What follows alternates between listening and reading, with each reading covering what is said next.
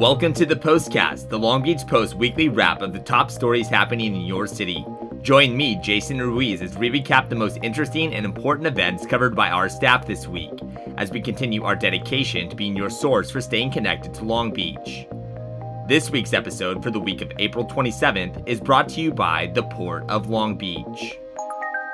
For the second time in five years, the Long Beach Transit Board of Directors have awarded the bid for their electric bus fleet to BYD Motors. On Monday, the board approved over $11 million to purchase the fleet of 10 battery electric powered buses and their charging systems. The Los Angeles based subsidiary of a Chinese company previously won the bid in 2013, but Long Beach Transit pulled the plug on the deal less than a year later because the company was found ineligible to be part of the bidding process because of violations of regulations on federally funded projects. Prior to that, BYD had been subject of multiple scandals, including their buses not being able to pass industry testing, as well as their company being fined by the federal government in 2013 for mistreating its workers at a plant in Lancaster. The family of the 19 year old unarmed man killed by the Long Beach Police Department last week is demanding an independent investigation be conducted by the U.S. Department of Justice.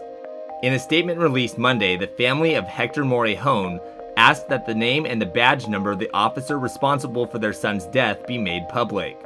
Morejón was killed last week when LBPD officers responded to a housing complex in Cambodia town, where they found several subjects vandalizing the inside of a vacant home. A report released by the department stated that the officer observed Morejón turn toward him with what he thought was a gun before opening fire. No weapon was found at the scene, and Morejón died shortly after arriving at an area hospital. The officer involved shooting death is the first to occur in the city this year, according to the Long Beach Police Department. New standards handed down from the State Water Board Tuesday night could force every water provider in California to conserve more or face fines. If approved in a May 5th vote, Long Beach would be required to conserve an additional 16% on residential water use, despite already having a per capita water usage of around 108 gallons per day.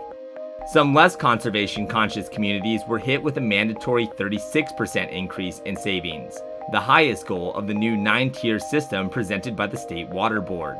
Water providers will have to self report their conservation efforts starting in June, and those not able to meet their assigned goals could face fines of up to $10,000 per day.